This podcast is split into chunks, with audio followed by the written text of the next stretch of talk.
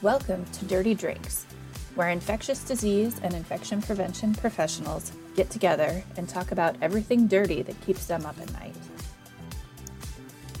Join co hosts Dr. Rick Starlin and Sarah Stream as they talk to other professionals about the dirty things that they think about every day. Hello, everyone. Welcome to today's episode of Dirty Drinks. How are you today, Rick? I am wonderful. How about you, Sarah? I am great. You know, the weather is great. It's summertime now, I think. I am ready to go to the pool. Yeah, we kind of skipped spring, I think. It's uh it can't decide, honestly. It seems like I don't know. I saw one day this weekend it's going to be like 50 degrees, so I don't know what's going on. Oh. I think Mother Nature needs to take a nap. Yeah, I mean, maybe she's got COVID. Maybe. That's a good thought. Uh, I don't know what's going on. It's really, really, really been odd, odd year. And and the wind. What's up with the wind? I don't, I don't get it. It's I don't remember it ever being this windy. I think it's windy everywhere. Like they've been fighting it everywhere. So just I don't know. I don't know. Well, what are we talking about today? So today we have, I'm going to call this a super special episode, not just a special episode. Wow. Um, now you got me very excited. I you got me very excited. I'm excited. And we have a cat sighting already. Oh yeah. The she's cat always, usually isn't here until a little bit later. she's always in my face. Um, so today we are going to talk a little bit about the Nebraska ICAP and ASAP programs. So I know we've mentioned those programs a lot before on the show, but we really wanted to um, kind of dig in and look at what those programs are all about, how they got started, um, maybe what is in the future for them. And in order to do that, we have on a whole panel of amazing guests today. So um, I'm just going to kind of go around and have everyone introduce themselves really quickly. Uh, Dr. Salman Ashraf. Thank you. Uh, thank you, Sarah. Thank you, Rick, uh, for uh, um, uh, letting me kind of join the panel. Um, I am Mohammad Salman Ashraf. Uh, um, I'm an associate professor at UNMC, and uh, um, I'm also our um, state healthcare associated infection and antimicrobial resistance uh, program director, basically medical director for that program. So, um, uh, you know, I was uh, before this position at the state health department. Um, I was the medical director for Nebraska ICAP and the co-medical director for Nebraska ASAP, and I'm still um, kind of, uh, you know, doing doing two jobs at this at this time. So yeah, yeah. Yeah, I don't While know. we, while while we are looking while we are looking for a, a new medical director for ICAP. Yeah, you, I don't know when you sleep, Dr. Ashraf. It's, We can give him another title if we want. I mean, he, he seems to be collecting them. how many I different think I have hats enough. can you wear? Uh, I think I, I I don't have any space left for another head, so I'm good. Okay. the two o'clock emails will start coming at four o'clock now that he's got another job. Yes. Yes. well, thanks so much for being here, Dr. Ashraf. Thank Um, you. next on our panel, we have Dr. Trevor Van Schooneveld. Hi, thanks for having me on. I am also an associate professor of infectious disease at UNMC and I'm the co-medical director of the ASAP program. And I help out a little bit in the ICAP program uh, when everyone else is not able to fill. I fill in the gaps. We appreciate you for that very much. Um, next on my screen is Dr. Andrew Watkins. Hey, Sarah, it's great to be on again. I'm Andrew Watkins. I am an infectious disease pharmacist at Nebraska Medicine, uh, focusing chiefly on antimicrobial stewardship outreach, and I serve as the pharmacy coordinator for Nebraska ASAP. So glad to be here. Awesome. Thanks so much, Andrew, for joining us. And then last but certainly not least is the lovely Kate Tyner. Hey guys, thanks for having me here again. I appreciate being here. I was just going to add, yeah, the cat's out of the bag that we want somebody to come and work with us. Um, and I would say, like, the weather has been crazy, but since we want somebody to come move to Nebraska and live with us, I'm going to put in a plug that the weather is always changing. You get to enjoy all four seasons, sometimes all within one week. So it's an exciting place to live that way. I think in the same in day. day. yeah, I think if you don't like the weather, just you know wait 15 minutes and it'll change. Yeah, yeah, definitely. So we need somebody to take one of Dr. Ashraf's titles, essentially, right? That's what yeah. we're trying to do. Yeah. Maybe a couple of them.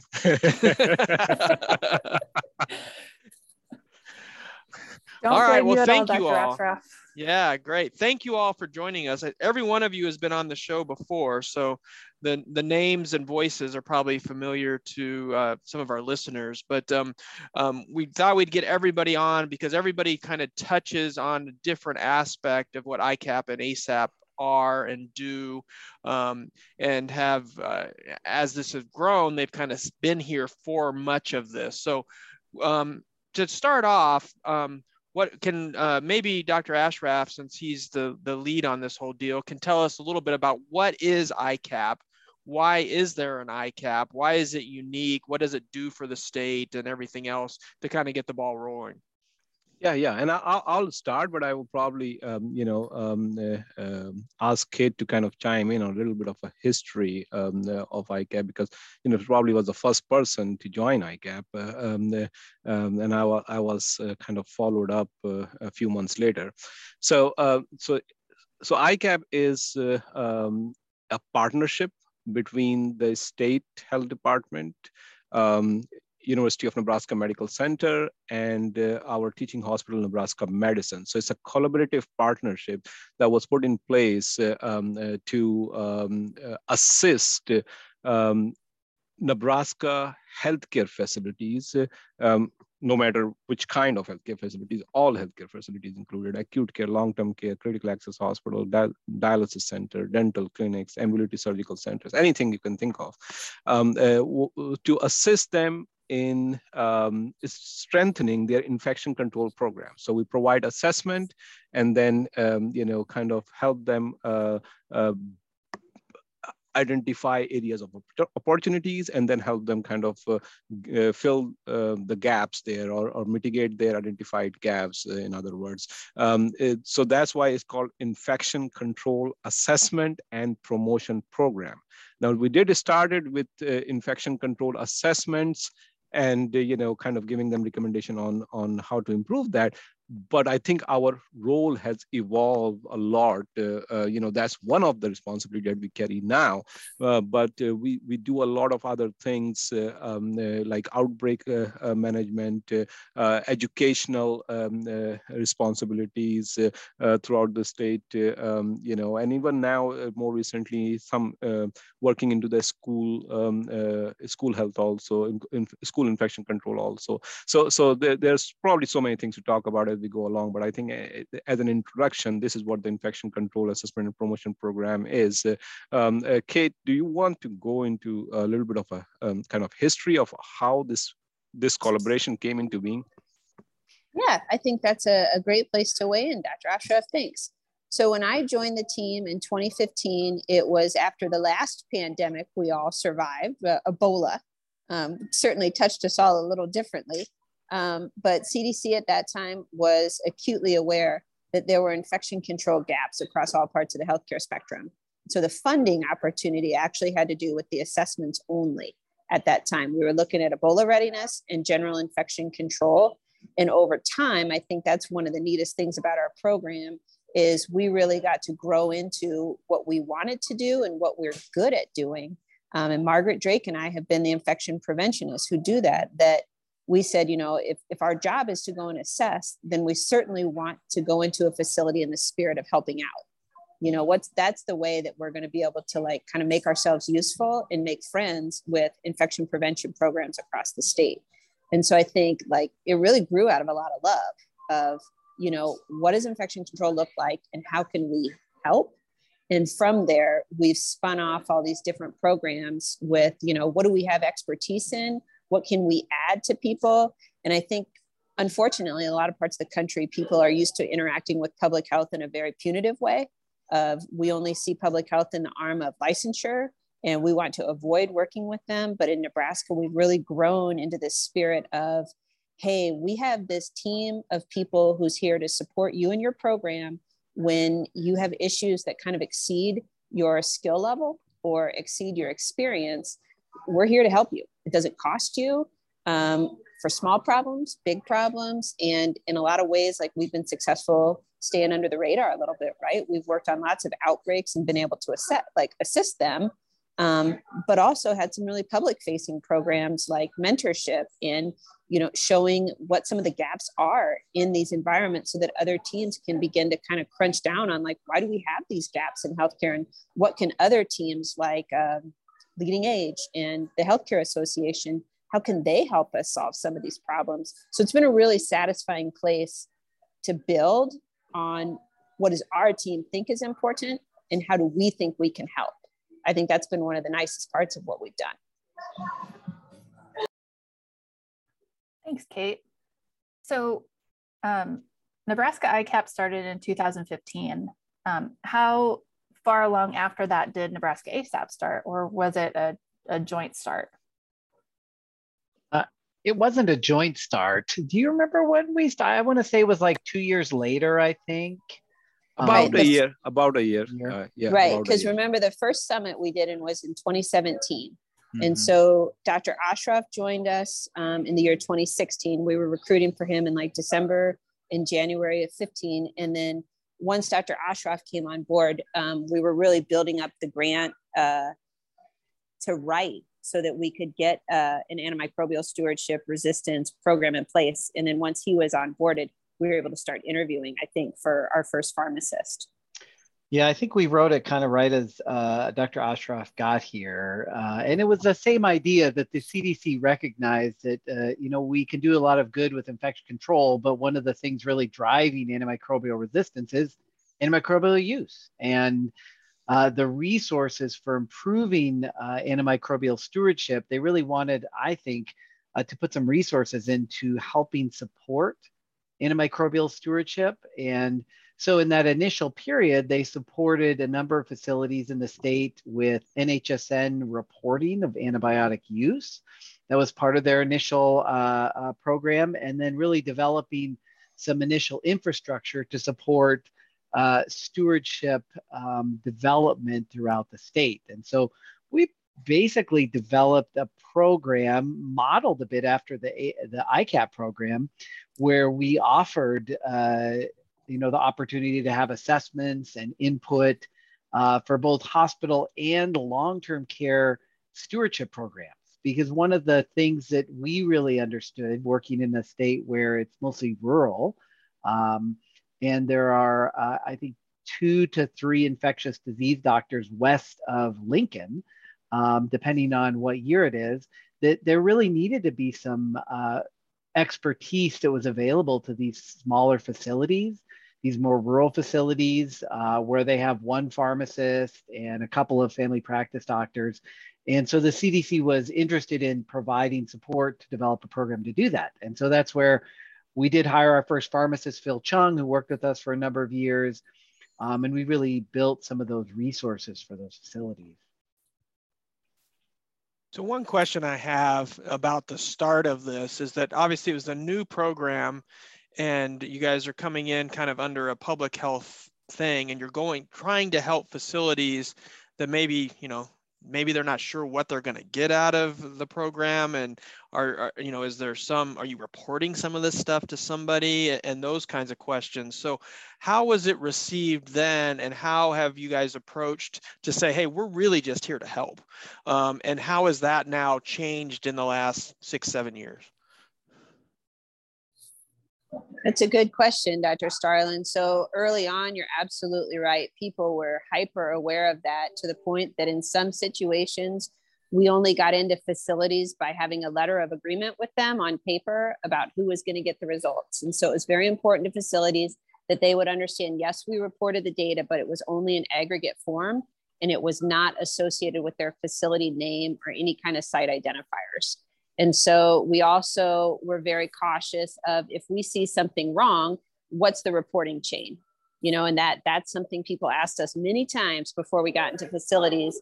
The idea was our job is to report to you and you will fix the problem, right? Like it's essentially voluntary. If we see something really concerning, we report it to you, you're concerned enough, you fix it. I let my boss know we saw it, it got fixed, or they have every intention of fixing it. And so those are the kind of things people wanted to know. And then after that, it was very much, um, you know, trial by fire. It, was just trip after trip in kind of showing um, our worth and um, that we could have those kind of private conversations and keep them such. Um, and then to the point of when we created some of the first uh, poster publications that people could see how the data came out and with that i think it really helped people understand what the purpose of of our assessments really were uh, definitely you know the, there was this uh, um, um kind of concern from the facilities initially. Um, and, and as Kate mentioned, we kind of uh, uh, very much clearly um, uh, told them that voluntary visits are voluntary visits. And as I as I mentioned earlier, you know, as the time grows, you know, the, the second part of your question was how this have changed over the over the year. Is that you know, so so eventually, so so so let let me give you another background that probably helps solve uh, you know kind of uh, understand this uh, situation is that, uh, um, you know, this program was created uh, because, uh, um, you know, when we were talking about at that point of time building an infection control assessment and promotion program there are two pieces that we need correct? We need an infrastructure um, uh, and uh, um, you know people to kind of do that but then we need the expert uh, who can provide those kind of uh, who can utilize the infra set infrastructure to provide that recommendations uh, to the um, to the facilities. Now at the state health department you know you're not going to see find infection preventionists or infectious disease experts um, you know uh, um, to, to be able to, um, uh, infection control experts to be able to provide those recommendations to the facility. So I think that's why the state kind of uh, made the deal that we need the experts that are already available. And, you know, UNMC is known. Um, the infectious disease division of the UNMC is well known for its antimicrobial stewardship work that, you know, Trevor does lead at the Nebraska Medicine. And also, you know, um, uh, at the, um, for our biocontainment unit on the infection control work that we have done over the period of years. Um, uh, so, so because we have those expertise available, that partnership made sense um, uh, to that, you know, these, these experts kind of pair up with the with the um, uh, health department to provide services to entire state. Uh, and, and the services can be not just uh, remain localized to one city now and it, it, became available to everybody. So that's that's how it all kind of started. So when it started to work, uh, you know, from um, uh, from 2015, 16, 17, when it started to work and start to look like this is really giving the results that we wanted. When facilities started to recognize the importance, they start to reach out uh, to us for for their um, uh, you know uh, needs, and we develop a lot of educational resources, a lot of tools.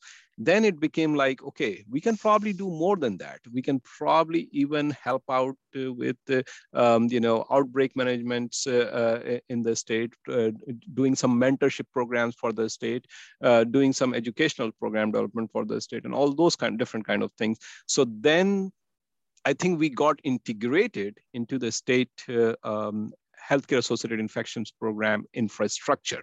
And now it becomes two different component. One is a voluntary component, you know, where, where facilities can still ask us to come voluntary and do some voluntary, voluntary assessments.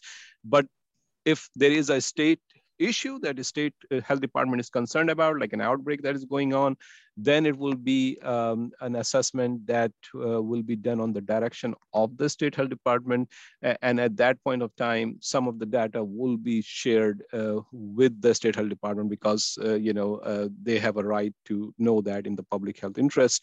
Uh, but, you know, even then there is a delicate balance that we that we keep uh, in ensuring that information and, and, you know, um, facilities understand that distinction now very well. So, um, you know, it kind of they figure it out. Now with the covid-19 and all all, all the outbreaks with covid-19 you know they understand where the distinction is between the two.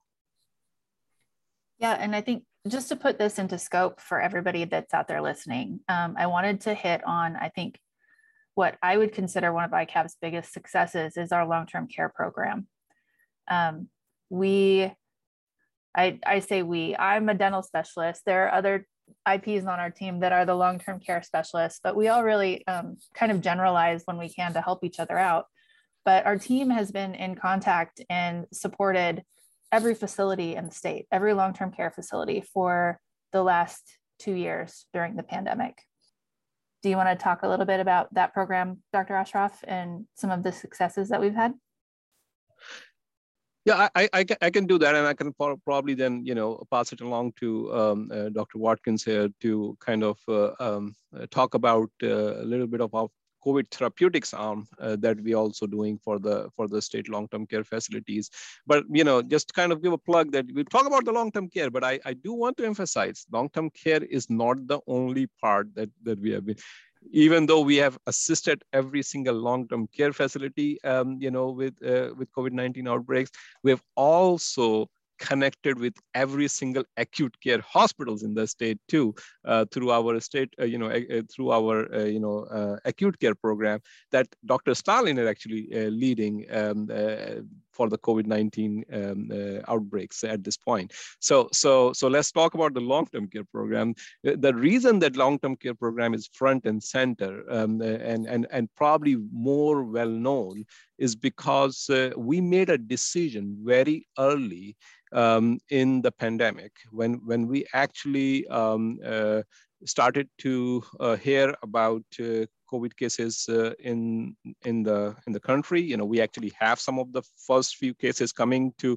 Nebraska. You know, um, the cruise ship. You know, the, the cruise. you know, um, they they they were here and at that time, we were starting to hear, uh, you know, outbreaks in Washington, um, uh, in the long-term care facilities. We really quickly understood that uh, um, that the need is going to be the most uh, in the long-term care setting. The need for the experts are going to be the most in the long-term care setting because acute care hospitals, uh, they will have, uh, you know, all the other uh, structure, uh, you know, um, uh, from the state and from everyone else um, that will come to them to, to try to support them. But the long-term care facilities has will is going to lag behind in terms of getting to those expertise. So, and our team at that time was relatively smaller than what it is today. So we needed to focus on on uh, what is what will be the most important need. So we focused all our attention to the long-term care in the initial days of the pandemic,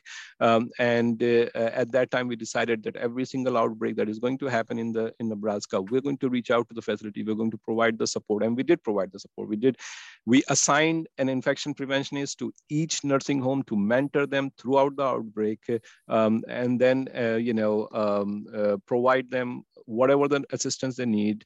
Um, we set up calls with them. We even sent teams uh, uh, to their doorstep uh, if they were trying to set up, you know, um, uh, in partnership with some other partners, you know, definitely um, uh, to to their doorstep to set like COVID units in their building and things to that effect. And you know, our response have have done well for us because in Nebraska, if you look at it in terms of COVID-19 case rates in Nebraska long-term care facilities, we're among the top 10 states in the country with the lowest case uh, case rates in the Nebraska long-term care facility readiness. We have the lowest mortality top 10 lowest mortality um, you know uh, rates uh, in the Nebraska long-term care facility residents. Um, uh, so uh, I think our our um, uh, our decision was right. It contributed to overall, I think, lower mortality um, uh, rates that we see in Nebraska uh, in, throughout the COVID-19 pandemic. So, uh, so, but but as as we got more um, funding and you know more COVID funding became available, we definitely expanded the program for acute care hospital, for dental, like you are doing right now, Sarah, you know, for, for school health now, um, and, uh, you know, even outpatient and dialysis centers. So all of those are covered. And then when the, when the COVID-19, when the COVID-19 therapeutics start to come out, the monoclonal antibody, we again thought that, you know, the long-term care facilities are going to lag behind in access to those therapeutic. These are the most vulnerable patients, but they're going to lag behind. So we then set up the program, uh, you know, which I think is a unique program in this in the country. Uh, and uh, what I've heard um, uh, from other states, you know, we were well ahead of the game in terms of, uh, you know, providing those access to our long-term care facility residents. Again, probably have contributed to the lower mortality rate that we have seen. And I'll let uh, uh Dr. Watkins kind of speak to that, uh, um, uh, you know, how we set that program up and, you know, how we kind of evolve with the with the pills now coming out, you know, and all those things. So, yeah, over yeah. With ASAP being at its core an antimicrobial stewardship group, we, we saw the opportunity, especially with ICAP having so many uh, connections, such a large reach with their weekly webinars with long-term care facilities, that when we were approached by DHHS ASPR uh, saying that they had doses that they could let us use specifically for long-term care positions, we thought we had a really good infrastructure in place. Uh, we had a dedicated pharmacist who could help run that, uh, and myself, and a really good core team to start implementing that. So we kind of went to the drawing boards, uh, put in a request process where facilities could directly go request therapy in a HIPAA compliant way. And this is for all facilities uh, across Nebraska. Um, they could go in, request that. We, our team would actually look and assess and make sure the patients meet all of these laundry, laundry list of criteria, um, just to make sure that the appropriate patients were getting this. Uh, and then we would coordinate getting them that drug. At the t- time at the beginning in late 2020, it was monoclonal antibodies predominantly.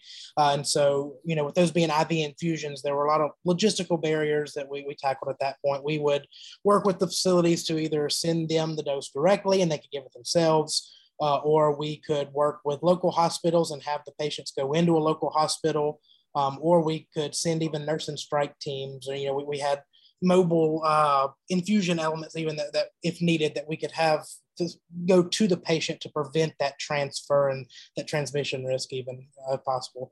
And so over the course of the pandemic, you know, as different agents became uh, inactive against certain variants, uh, you know, that, that information is con- constantly updated. So keeping up on our website, keeping the materials, the resources, uh, making order forms for these therapies, standing order templates so medical directors or the facilities can kind of have a standing order in place to, to expedite the process of getting drug. Uh, and then now with the transition to oral therapies, you know, making sure that we have an adequate supply of these oral therapies can, and can actually do the drug interaction checks and make sure that patients are getting the right dose for their renal function and you know that they meet these criteria still. And so at this point we've administered about 1400 doses since the beginning of the pandemic and so something we're pretty proud of and uh, you know definitely a unique program. Yeah it's Def- really a great opportunity for the facilities to be able to have access to that like you guys provided. Yeah and i want to i want to highlight that the success of that is dependent and driven in a large part by the association with ICAP that already had this massive platform with, you know, almost every facility or every facility in the state tuning into these weekly webinars. So, you know, when there was a change on a Friday afternoon, as it always happens, the next week we were on webinars able to actually get on there, you know, share five to 10 minutes update. So everybody was always in the know if they were in, you know, or if they had any questions, they knew who to contact and how to get that information. And Andrew, this is Kate. I'll pile on one more with that. I think largely our success had a lot to do with the way we were able to resort or utilize resources available at a public health infrastructure level, right? Like having the knowledge of how facilities could use those supplies and having the connections in place really allowed us to mobilize not just monoclonal antibody, but also personal protective equipment distribution and whatnot. So we had like in people like Dr. Ashraf and Shelly Schwedhelm, we had these advocates at a state level saying, hey, we're really aware of these problems in these kind of rural or long-term care environments. What can we do for those people? And so having that spirit of advocacy and then being able to leverage those supplies and connections to get down to the facility level, that's where kind of the magic happened. It wasn't just with therapeutics, right? Like there was a whole layer by layer approach. And I think from a recruiting angle, you know, like we've shown the capacity that we can do that. And I think like our, our future could be limitless in the way we can continue to try to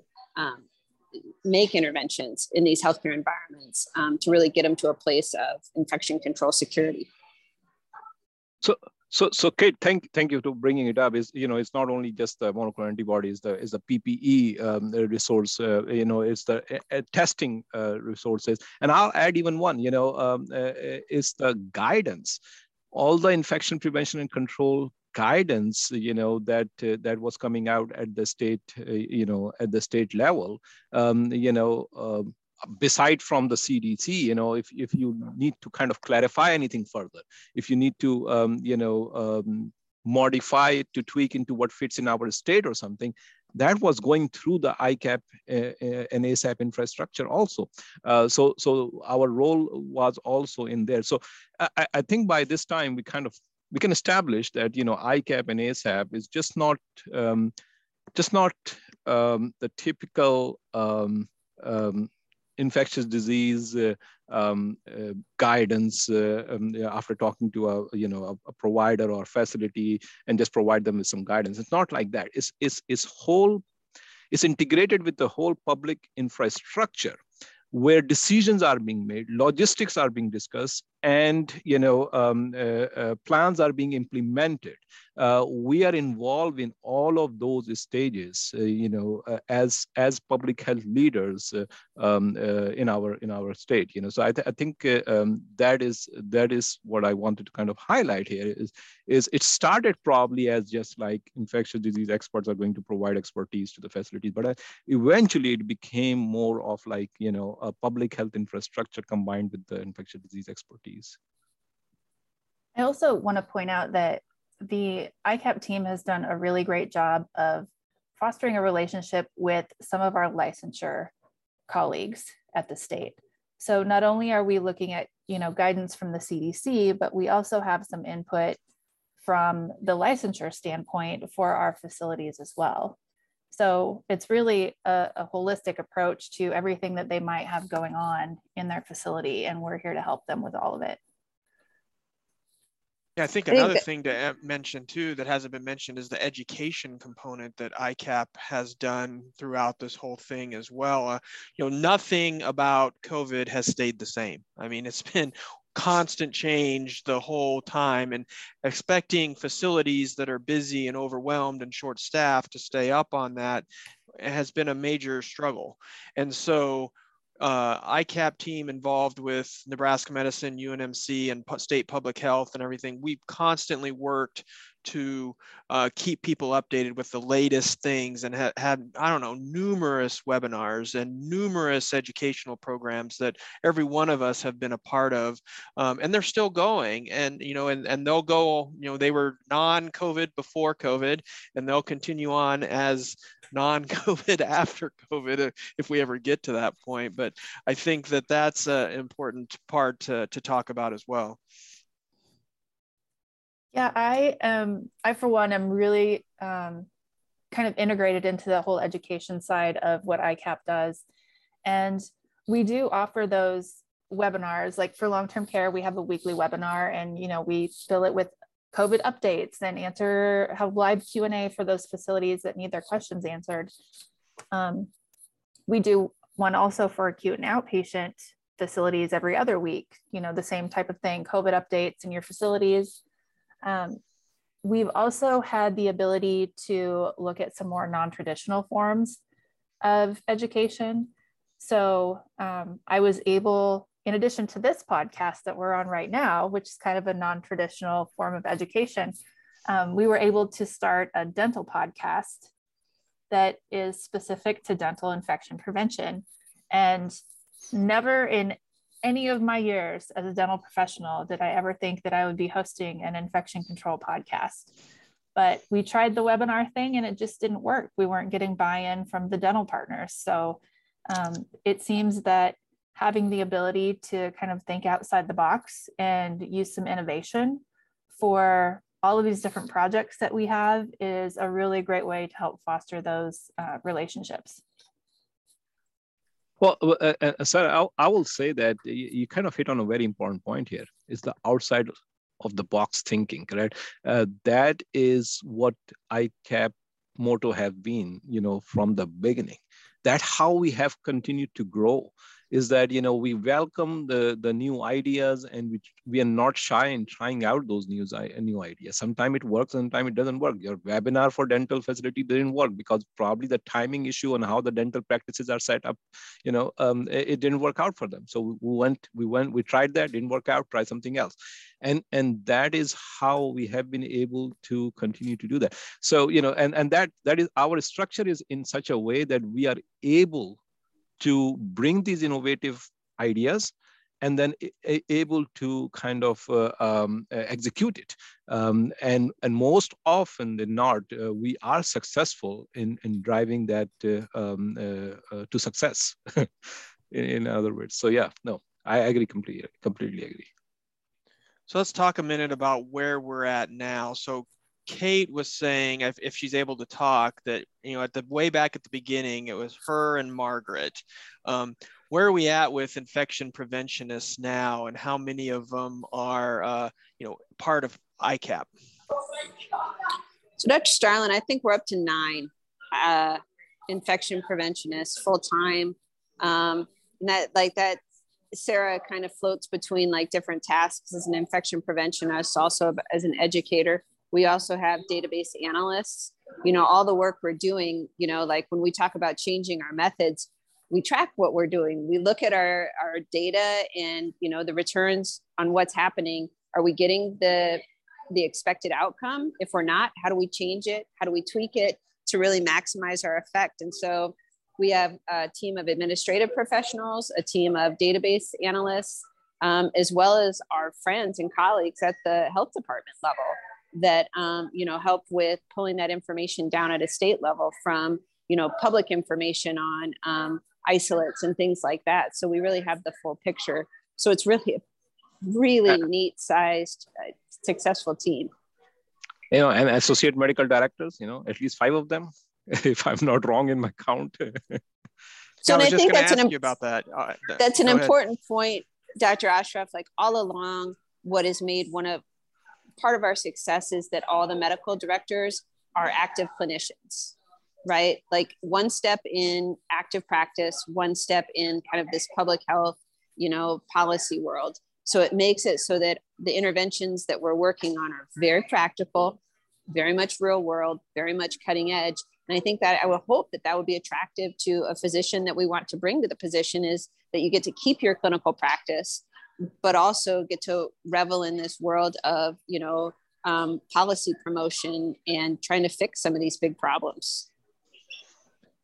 And now we have a whole organizational chart that uh, if i remember it appropriately andrew is now kind of over a group in the asap group. So we have more pharmacists now than what we've had before that help with the program right yeah, yeah, we're funded with a full uh, pharmacist myself for ASAP, and then also have uh, you know part of FTE of two other uh, pharmacists who specifically can help and, and provide some support there as well. I also so want to mention database analysts and other members of the team as well.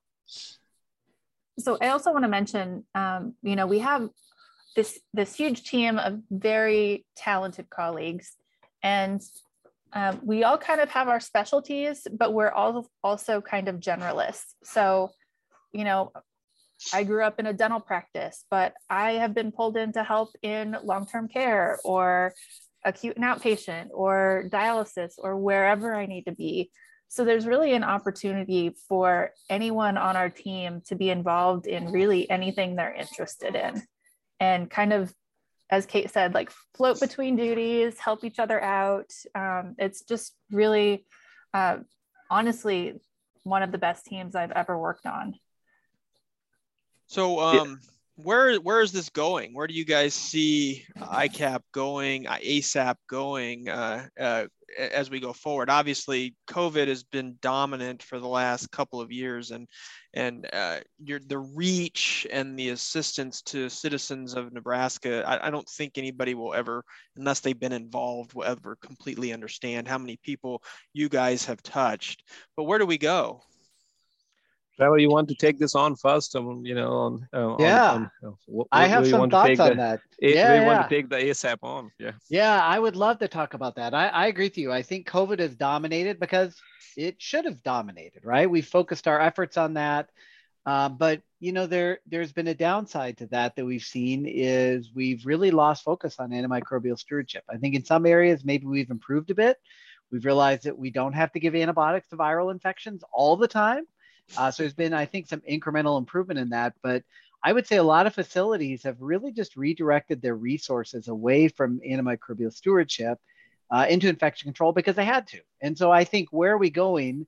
Um, I see anim- we really see this as a refocusing on antimicrobial stewardship. And I think the CDC would say the same thing, and we would say the same thing is, you know, as COVID uh, doesn't go away, but becomes less of the burning fire that it was, um, we really need to go back to the things that uh, haven't gone away. Antimicrobial resistant pathogens, they're still there and they're worse than they were. And so we really do need to focus on the antimicrobial use uh, aspect of preventing antimicrobial resistance because COVID may come and go, but antibiotic resistance, that trend has been going the wrong way for the last 80 years and it hasn't changed. And so I think there's really a refocusing. Uh, and that's where I'm excited about Andrew's role expanding and him having more time uh, to do antimicrobial stewardship for the state. Uh, and really, in particularly in long term care facilities and smaller hospitals, uh, really just re energizing that effort. Kate? So I think uh, Dr. Van Schooneveld, you're hitting on a really important point. Is these problems haven't gone away; they've gotten worse, and so things that we see encroaching um, in Nebraska that lots of other states have already seen, you know, drug resistant um, uh, funguses like Candida auris. Um, we know we've had CRE instances in Nebraska and helped with those outbreaks. It's really important that our team has become integrated in the public health infrastructure so that we can really lean in and help facilities, even with complex facilities with, you know, burn patients or endoscopes and things like that. Uh, a health uh, healthcare acquired infection programs has to have that level of expertise. And so I only see our um, instances of being called in to help with those types of problems increasing. Um, and we'll need to be ready to continue to do that. Um, you know, I, I, I, will say another important point uh, uh, is that uh, when we are making those decisions about future, you know, um, uh, it is also based on the CDC focus, um, you know, because the grant that, that we're working on um, is coming through the state health department, but it's actually CDC grant. Um, uh, CDC kind of uh, put down some overarching principles on how they want the money to be used.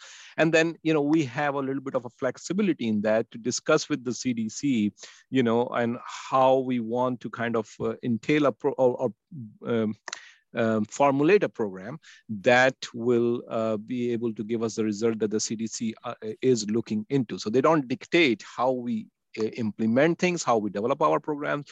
They do provide, you know, um, guidance. And another thing, you know, uh, uh in my role as an ICAP medical director in the last five years before my current role, um, I have been uh, able to work with the um, with some of the CDC colleagues. You know, um, we have had as ICAP medical director multiple kind of meetings uh, in some of those strategy uh, um, uh, settings and Trevor have that too and can can kind of uh, talk about. Sometimes they do help us uh, even um, you know um, uh, shape our programs uh, you know based on if they if they feel wherever they can provide some input they do they do end up uh, provide that input and we take their input also. So good collaboration opportunities you know come along here also with the CDC um, in in in in our in our roles.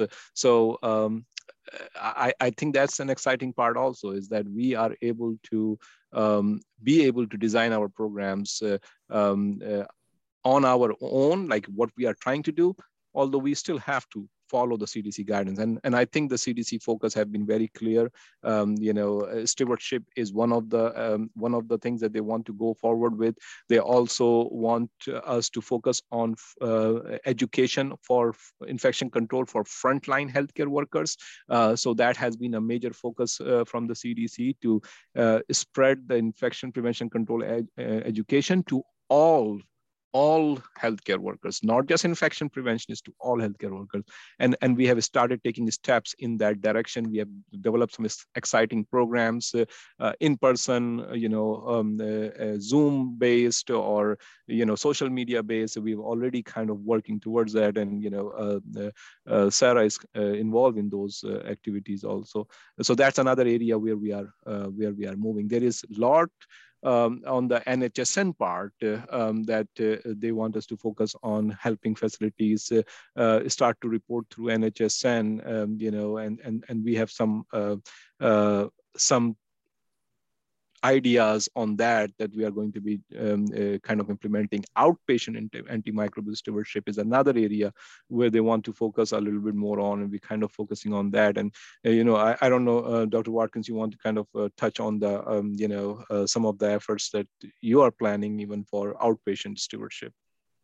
Yeah yeah. Outpatient would be great. You know we're in the stage now where we need to get good data on which to base our decisions. And so the biggest goal right now is to find a good data source where we can have some visibility into some accurate outpatient antibiotic prescribing. And then once we have the data and can actually look and analyze that, decide where best to focus our efforts. Uh, so that's a big push in the outpatient setting, uh, you know, in the acute care and long-term care settings, continuing to do assessments of individual facilities and trying to help them and, you know, promote the reporting to NHSN, as you mentioned.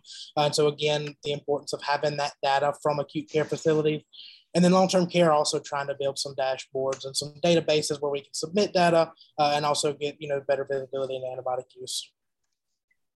We'd also love to work with long-term care pharmacies and you know make some type of consortium where we're able to touch more facilities so train these consultant pharmacies that have pharmacists touching these facilities much more often than we realistically could uh, with our manpower and train them to implement stewardship at their facilities. We've done similar things in the past with good results, but you know, trying to get the other portion of facilities who maybe weren't touched with that first initiative. I want to do a little bit Chamber of Commerce type stuff here now for Omaha, and Nebraska. So I know that Sarah and Kate are locals, but uh, Dr. Ashraf, Dr. Watkins, and Dr. Van weren't born and raised here, but they've chosen to move here, live here, and in many cases raise their families here. So I, how about a little plug for what it's like in uh, Nebraska and Omaha. We we joke about the weather all the time because that's what Midwesterners do is we talk about the weather. But at the end of the day, it's a pretty good place to be, right? I completely agree. Um, the, I, you know, I, I moved here from um, Greenville, North Carolina. Um, you know, so um, uh, I was also concerned about the weather. To be honest, uh, you know, I, I it, it is not a concern for me anymore. Um, the, uh, I, um, you know, I, I, think we talk about it a lot, so it kind of start to uh, get into our minds. But it is, it is. I have lived in many different states uh, um, the, before settling here in Nebraska, but I can tell you that uh, um, the weather is is is not a concern. Has never been a problem for me at all, uh, and and for my family. Um, um, uh, me and my wife both both love it here. Uh, in terms of uh, uh, the city, um, I will say that uh, this is the kind of city I always want to live in because uh, um, you know you can get everything that you know kind of everything that you would like in a uh, in a big city to have uh, but then you, will not get the congestion of the big city um, uh, that uh, um, uh, that you will see in some other cities. Uh, you will not have to drive an hour to get somewhere and stuck in traffic forever you know. So, but you can get all the city kind of things right here um, um, so yeah I, I i love it yeah, I would second uh, what uh, Dr. Ashraf has said. I moved here from uh, Colorado, where we have 300 days of sun, and well, there are there aren't 300 days of sun here, but uh, I do really like living here, and have lived here for uh, over 20 years. So, and when we moved here, we thought we'd come and get out of here because you know in Colorado we tend to just make fun of Nebraska. That's what people in Colorado do, uh, but actually really like living here for exactly the reasons that Dr. Ashraf talked about. Um, very affordable, uh, all the big city things to do without sort of all, a lot of the headaches of the big city. So, and I really just love living here. Yeah, and I came from the other direction, so uh, from the south in Mississippi, uh, and will say I enjoy personally having four seasons, and that's very nice than just hot and then two weeks of cold down there. So I do enjoy having all the seasons. My wife and uh, you know we've started a family here and just really enjoy it. Definitely agree with the um, the sprawling aspect of Omaha. It's so uh, spread out that it does not feel congested, which we like. Uh, and another thing that's really struck me is just how nice the people are. You know, when I was here for interview stuff, it was everybody said Nebraska nice, and I was like, yeah, you know, we're we're used to Southern hospitality. We'll see, but everybody truly has been really great, and uh, you know, I haven't run across too many uh, too many n- uh, not nice people yet.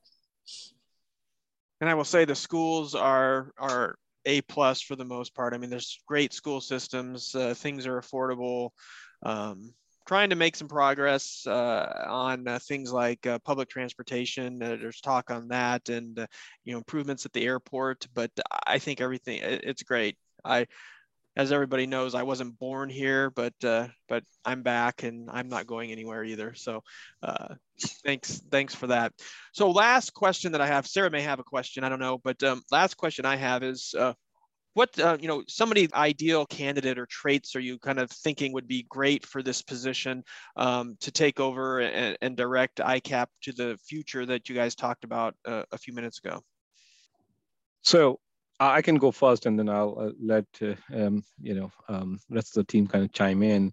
Um, I, I, think uh, um, what we what we would like um, uh, the in terms of the trait is somebody who is passionate about uh, infectious uh, um, uh, infectious disease, infection control, antimicrobial stewardship uh, work, um, and want to um, want is ready to lead, uh, you know, at a statewide level, um, uh, you know, come up with ideas and have that, uh, um, you know, focus on uh, on transformational change, basically, you know, in, in terms of uh, uh, changing practice um, of of of a um, um, of a large uh, state. um, uh, so, so, so that passion, I think the passion is the word that I will describe is, is passion to make the public health uh, effort, uh, um, uh, um, uh, incorporating all the all the expertise that they have in, in into making big changes and you know improving the infection control structure and stewardship structure in, in the state so that is that is the biggest thing. Um, it is it is a team uh, that is very very close. Um, all all of our um, uh, team members are work very close together.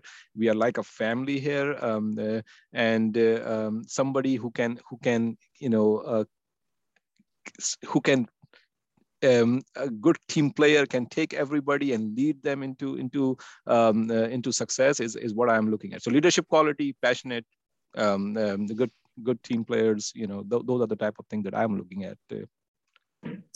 Yeah, and I would um, just gravy train on what you said, Dr. Ashraf. I think um, the the number one thing that I wanted to have when I came to ICAP was to keep kind of the collaboratory relationship that we had in our department at Nebraska Medicine, you know, where we work really closely with medical directors. There's a lot of communication, a lot of group think. And so I think our, our team is incredibly collaborative and we really want to have somebody come who wants to be part of that kind of group think. I think Trevor and Kate are, are, are the, you know, um, are the team members who interviewed me uh, when I was when I was coming to this role. So so you know uh, I hope I hope I fit into that role well, and uh, you know, uh, um, so so I don't know what you were looking at that at that time. Uh, yeah, I kind of weighed my option of can we have another Dr. Ashraf just come work here, but I didn't think that that would be like very helpful to a recruit. Yes, hard to find, hard to find. I think one other thing I would add to that, and I totally agree with everything you guys said, is um, just an ability to work with diverse groups of people and diverse levels of expertise because uh, that's one thing with ICAP and ASAP is we work with you know people who really have never done infection control or stewardship and are just trying to figure it out and so whoever's going to do that's going to have to have some patience some understanding some ability to work with that and yet be able to help facilities that are already doing a great job how do we take it to the next level and so i think there's a uh, I think teamwork, but there's also an ability to work with really diverse populations from large, big city hospitals down to small facilities that serve, you know, really small communities. And then, uh, you know, someone who seeks to understand, because I think that's the other great thing about ICAP is uh, the people who work here seek to understand the world that those people are working in, and that you can't propose solutions that aren't going to work in the environment they're in. And so you have to be able to work through those uh, with those resources and in those situations. So some flexibility is also something you have to have.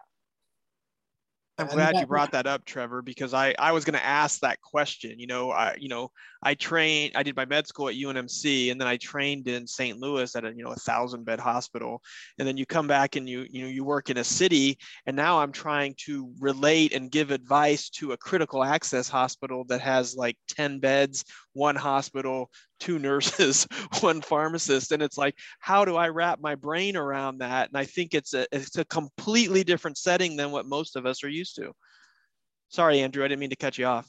No, you're perfectly fine. I was going to say, uh, Dr. Van, that that was right in line with what I was thinking. Innovative thinking, you know, being able to plan forward and come with some of that out of the box thinking, and flexibility to make your thoughts work and to work with interface with different facilities. You can have the best plan in the world, but you know, if it doesn't work at a particular facility or on a particular level, it's not doing you much good. So being able to be flexible and work with people where they're at is really important.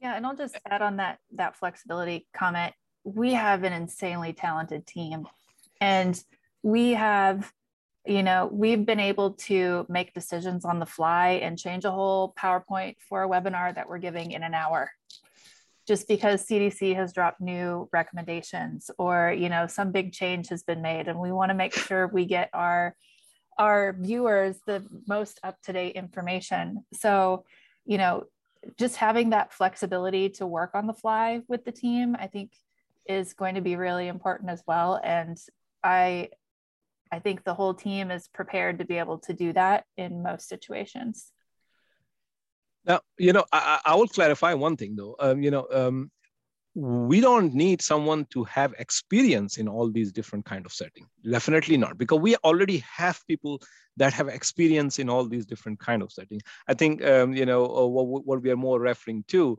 is is to have that flexibility to um, you know kind of uh, and, and and that innovative thinking to to apply some of the experience that they already have in different setting uh, uh, to modify it for the setting that we are working for. And and you know we will have people definitely here who can who can provide the input on how a certain recommendation can can um, you know um, uh, can be um, either great for a for a, um, a, kind of facility or maybe it can become pose a challenge for that kind of facility. And and you know so to so so we don't need the experience in the part all these kind of setting. What we need um, is the adaptability or flexibility.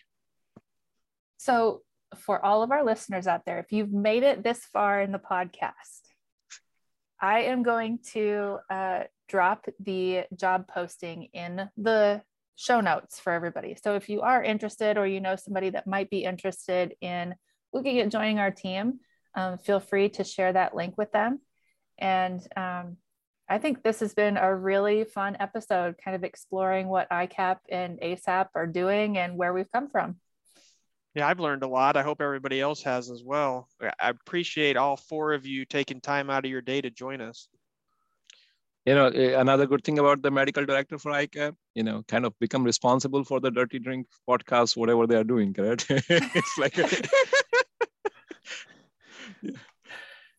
I mean, I know even a, a, year or two ago, I didn't think I'd be standing here doing a podcast with anybody. I didn't even, I mean, didn't even know what a podcast really was. So here, here well, we are. So this is a really good example of like that. You know, we take an idea and run with it. Just one day during a meeting, Dr. Starlin said, "Hey, I really have been thinking about trying to like talk to people about different things," and I was like, "Yeah, let's do it." And in two weeks, we had a podcast. So, you know, we really are are open to trying a lot of different different things on the team.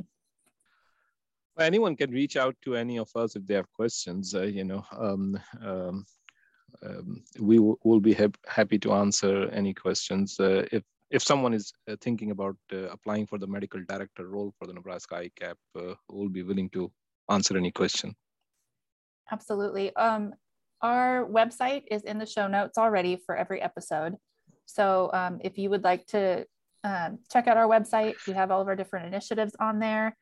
Um, if you can't find contact information anywhere else for us, feel free to message us on Twitter. Um, I watch that inbox so I can get you hooked up with anybody that you would need to talk to. Um, and we really appreciate all of our listeners out there and everyone on the panel today. Thank you, everyone. Thank you. We'll talk to you next time, everyone. Thanks. Thank you for joining us for today's episode. If you enjoyed this content, please share it with your friends. And don't forget to be a part of the conversation by following us at dirty underscore drinks on Twitter. If you would like to share your story, reach out to us through Twitter to become a guest on future episodes. We would love to meet you. Have a great week and make sure to get your fill of dirty drinks.